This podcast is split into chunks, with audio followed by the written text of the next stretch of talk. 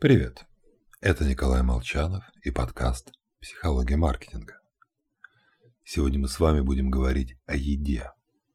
Ведь поесть мы любим. Порой едим так, как будто понятия не имеем, когда нам в следующий раз удастся раздобыть кусочек съестного.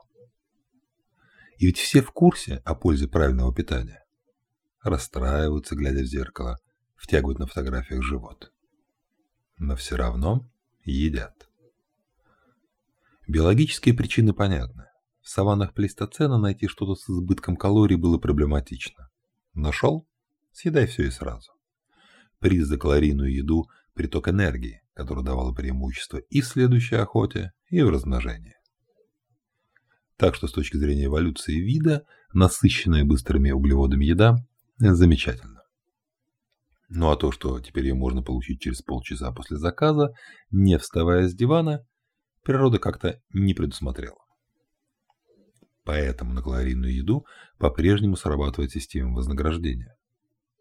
Только чем чаще она включается, тем меньше упрощенно дофаминовых рецепторов. Для появления чувства сытости приходится есть больше. Плюс за ощущение сытости отвечает лептин. Если гормон не вырабатывается, то есть хочется постоянно.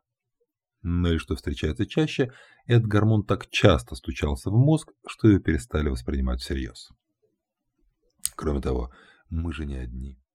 В кишечнике живут триллионы бактерий. Чем больше мы едим жирной пищи, тем больше доля питающихся ими бактерий. Если мы решили поменять диету, они истошно сигнализируют мозгу «Помоги, мы тут гибнем! Надо больше чизбургеров!» Подытожим. Справиться с тягой к сладкому уму сложно. Сила воли – это, конечно, хорошо. Но и многие из тех, кто страдает от избыточного веса, вовсе не слабовольные тюфяки. В зависимости от целого набора факторов, от кого-то требуется значительно больше усилий. Так что помогите им и уж точно не смейтесь над ними. С вами был Николай Молчанов и подкаст «Психология маркетинга».